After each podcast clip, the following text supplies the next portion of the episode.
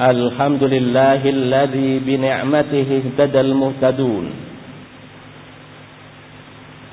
أحمد سبحانه لا يسأل أما يفعل.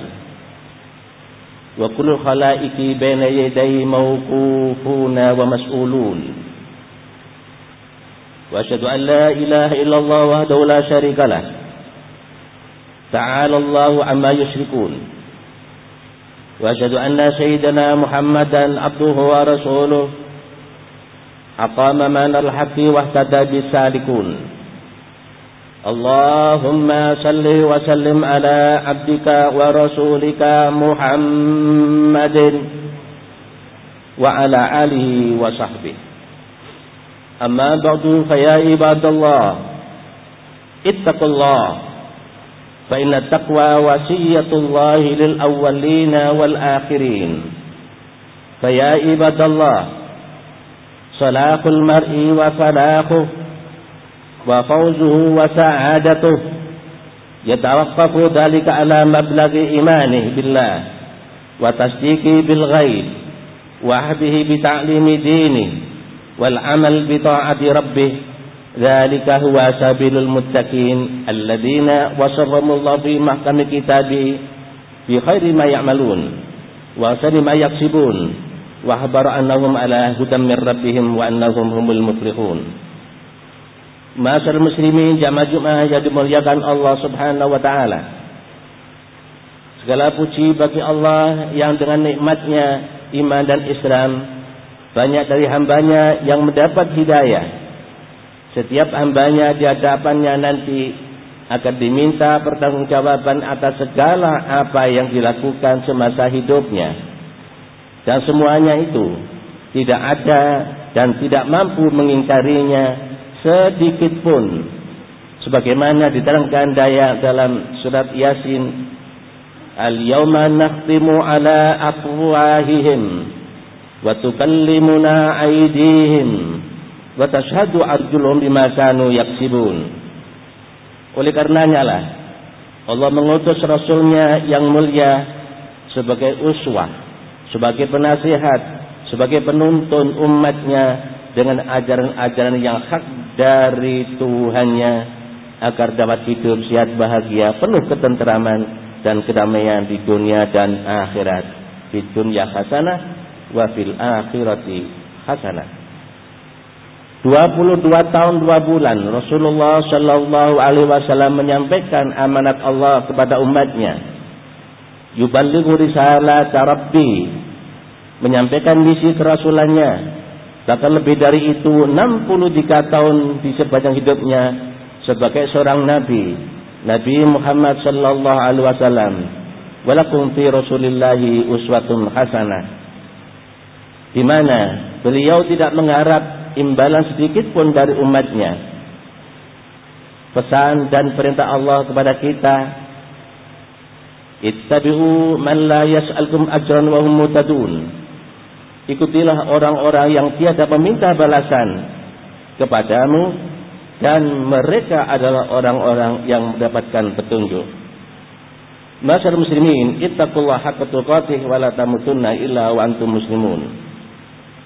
Ibadullahil muttaqun, kebenaran seseorang dan keberuntungan, kemenangan dan kebahagiaannya Demikian itu tergantung pada ukuran imannya kepada Allah Subhanahu wa taala dan pembenarannya, keyakinannya pada hal-hal yang gaib tentang kehidupan akhirat nanti. Serta dapat mengambil ajaran-ajaran agamanya dan taat mengamalkan perintah Tuhannya. Sedemikian itu adalah jalannya orang-orang yang muttaqi. Mereka-mereka itulah orang-orang yang mendapat hidayah dan mereka itulah orang-orang yang beruntung. Ulaika ala hudam mir rabbihim wa ulaika humul muflihun. Ikhwani fillah, jamaah Jumat yang dimuliakan Allah.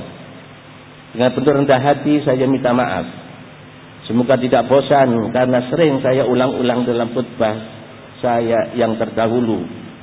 Dan ini semuanya merujuk kepada perintah Allah Subhanahu wa taala semata yang disebutkan dalam surat Ad-Dariyat 55 Wadzakir fa inna dzikra tanfa'ul mu'minin.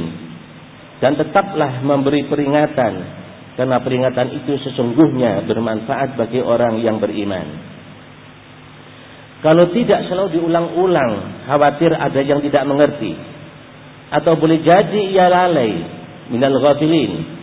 Atau karena sesuatu yang yang meremehkan dia memiliki rasa tahun. Bisa terjadi suatu yang dilarang ia lakukan. Suatu yang diperintah ia remehkan yang saya maksud adalah tentang arba'atun hurum yaitu empat bulan yang harus dihormati yaitu bulan Rajab, bulan Dhul Qa'dah, bulan Dhul Hijjah dan bulan Muharram. Sebagaimana disebutkan oleh Allah Subhanahu wa taala dalam surat At-Taubah ayat 36, "Dzalikat dinul qayyim." Ai tahrimul asyurul arba'ah huwa dinul qayyim din Ibrahim wa Ismail din qayyim yaitu penghormatan pada bulan yang empat yaitu agama yang lurus agama Nabi Ibrahim dan Nabi Ismail bangsa Arab sangat menghormati bulan kurum itu mewarisi Nabi Ibrahim dan Nabi Ismail dan mengharamkan peperangan dalam ayat tersebut dilanjut dengan Kalamullah fala tadimu fihinna anfusakum.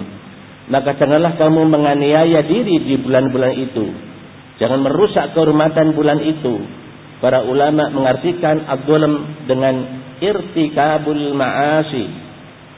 Perbuatan maksiat sangat besar dosanya dilakukan pada bulan-bulan itu bagaikan orang berbuat haram di tanah haram di saat ia mengenakan pakaian ikhram. Beribadah di bulan-bulan itu sangat besar pahalanya karena hormatnya kepada kehormatan arbaatun hurum. Bulan Rajab misalnya memiliki kebesaran dengan peristiwa Isra Mi'raj Nabi Muhammad sallallahu alaihi wasallam. Barang siapa berpuasa sehari, dia akan dijamin masuk surga. Barang siapa berucap la ilaha illallah, dia akan masuk surga. Sedangkan bulan Dzulqa'dah bulan talbiyah di mana hamba-hamba Allah berangkat ke tanah suci memenuhi panggilan Allah Subhanahu wa taala untuk berhaji sebagai duyufur rahman. Secara tidak langsung pula untuk menapak tilasi perjalanan Nabi Ibrahim dan Nabi Ismail. Sedangkan Nabi Ibrahim dengan tauhidnya yang kuat pernah dibakar oleh bangsa dan kaumnya ujian iman kepada Allah Subhanahu wa taala di usia 85 tahun dikaruniai putra Ismail atas perintah Allah jua harus diasingkan ke Mekah sedangkan dia harus kembali ke, ke Palestina.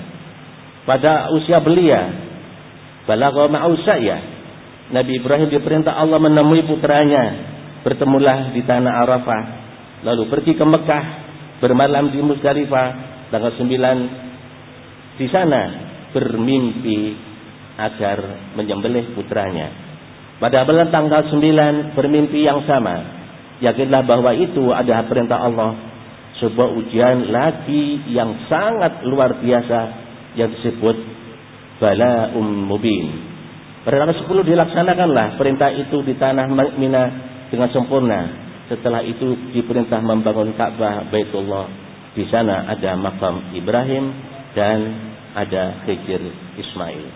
Itulah di antara ibadah Nabi Ibrahim dan Nabi Ismail yang diabadikan oleh Allah Subhanahu wa taala sampai kiamat nanti dan tidak lanjut oleh Nabi Muhammad sallallahu alaihi wasallam dengan perintahnya summa auhayna ilaika anittabi millata Ibrahim hanifa kemudian kami wahyukan kepadamu Muhammad ikutilah agama Ibrahim sore yang hanif itulah tanda keagungan bulan Dhul Hijjah bulan sejarahnya Nabi Ibrahim dan bulan pelaksanaan haji untuk kaum muslimin menghadap kehadiran Allah Subhanahu wa taala.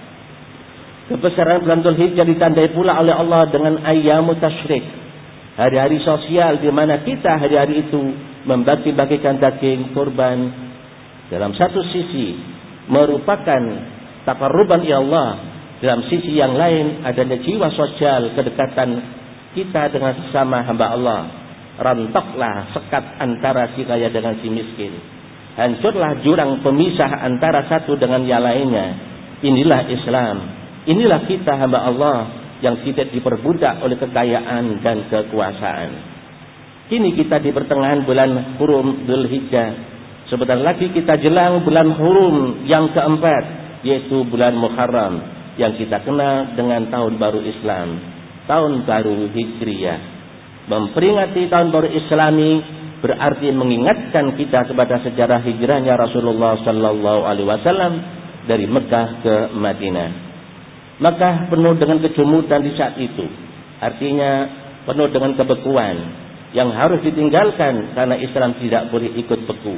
Islam harus gerak secara luas dan luas dalam membangun peradaban baru, peradaban manusia, membangun manusia secara utuh. Muharram bulan muhasabah.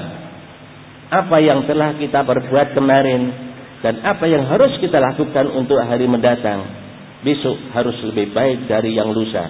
Itulah arti rabih orang yang beruntung.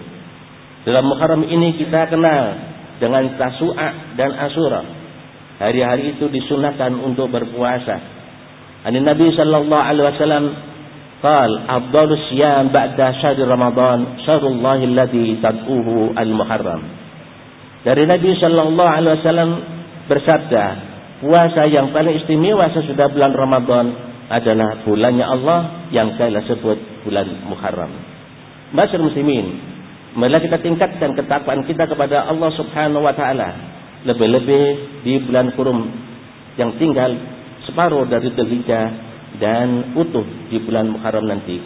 Kita tingkatkan ketakwaan kita kepada Allah. Kita tingkatkan kualitas ibadah kita kepada Allah Subhanahu wa taala. Kita tinggalkan segala kemaksiatan, kita jauh segala yang dilarang Allah. Itulah sebenarnya hakikat hijrah. Sebagaimana sabda Rasulullah SAW dalam hadisnya, Al-muhajir man hajara manallahu anhu. Seorang muhajir itu adalah orang yang meninggalkan apa yang telah dilarang oleh Allah. Dan hati yang lain, al-muhajir man hajara dunuba wal khataya. Muhajir itu adalah orang yang meninggalkan dosa-dosa dan kesalahan. Mudah-mudahan yang saya sampaikan mudah untuk diingat jika kita lebih berhati-hati memasuki sisa terakhir bulan Dhul Hijjah dan memasuki bulan Muharram nanti sehingga betul-betul hidup kita penuh kebaikan penuh ridho dan mendapatkan rahmat sebesar-besarnya dari Allah Subhanahu wa taala. fattakullahi ibadallah. Wa tabilu al-qurasa lidashil wai ad-dini binal majmu' فإن اليوم ما بعده فإن ضعف الثقافة الدينية وعدم الإقبال على التعلم الشرعية نهاية الانسلاخ والتخلل والإفلاس وهي الخسارة من كان إفلاسه في دينه. ذلك هو الخسران المبين. والله سبحانه وتعالى يقول وبقوله يهدي المهتدون وإذا قرأ القرآن فاستمعوا له وأنصتوا لعلكم ترحمون أعوذ بالله من الشيطان الرجيم.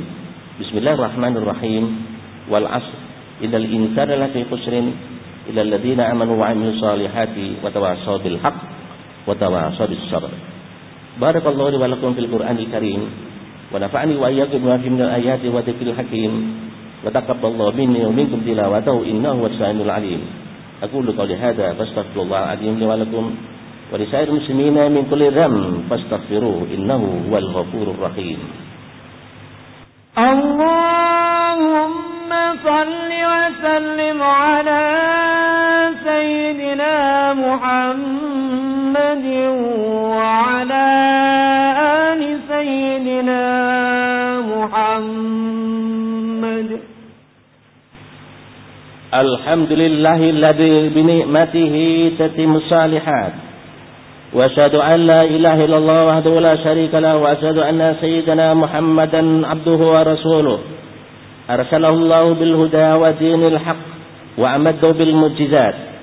اللهم صل وسلم على عبدك ورسولك محمد وعلى آله وصحبه. أما بعد فهي عباد الله اتقوا الله حق التقوى واشكروا الله كثيرا واذكروه بكرة وعصيلا فإن شكر النعم سبيل, المتق... سبيل الصالحين ونجل المرسلين. وقد أمر الله عباده أن يذكروا نعمه فيشكروها. يا أيها الناس اذكروا نعمة الله عليكم. هل من خالق غير الله يرزقكم من السماء والأرض؟ فاعرفوا يا عباد الله نعم الله وأدوا شكرها واستعملوها في الطاعة بما في ذلك الصحة والفراغ. يزيدكم من فيض نعمه. ويزيد عليكم من واسع فضله. والله ذو الفضل العظيم. وصلوا على رسول رب العالمين سيدنا محمد سيد الأولين والآخرين. وقد أمر الله بذلك في كتاب المبين. إن الله وملائكته يصلون على النبي. يا أيها الذين آمنوا صلوا عليه وسلموا تسليما. اللهم صل وسلم على عبدك ورسولك محمد. نبي الرحمة.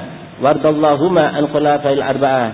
أبي بكر وعمر وعثمان وعلي وعن سائر الصحابة والتابعين ومن سار على نهجهم إلى يوم الدين وأنا معهم بعفك وكرمك وجودك وإحسانك يا جواد يا كريم. اللهم أعز الإسلام والمسلمين واحمي خوزة الدين ودمر اليهود وعوانهم من المفسدين الهالكين ولب بين قلوب المسلمين وواحد صفوفهم واسر قادتهم واجمع كلمتهم على الحق يا رب العالمين. اللهم آمنا في أوطاننا واسر أئمتنا وولاة أمورنا. واجعل ولايتنا في من خافك وتقاك واتبي رضاك يا أرحم الراحمين. اللهم اغفر للمسلمين والمسلمات والمؤمنين والمؤمنات الأحياء من منهم والأمات برحمتك يا واهب العطيات اللهم إنا نسألك شكر النعمة وزوال النقمة. ودخول الجنة. ونسألك من خير ما تعلم ونعوذ بك من شر ما تعلم ونستغفرك من كل ما تعلم إنك أنت علام الغيوب. ربنا ظلمنا أنفسنا وإن لم تغفر لنا وترحمنا لنكونن من الخاسرين. ربنا آتنا في الدنيا حسنة وفي الآخرة حسنة وقنا عذاب النار. عباد الله إن الله يأمر بالعدل والإحسان وإيتاء ذي القربى وينهى عن الفحشاء والمنكر والبغي. يعظكم لعلكم تذكرون. فاذكروا الله على نعمه واشكروا على آلائه ولذكر الله أكبر. والله يعلم ما تصنعون.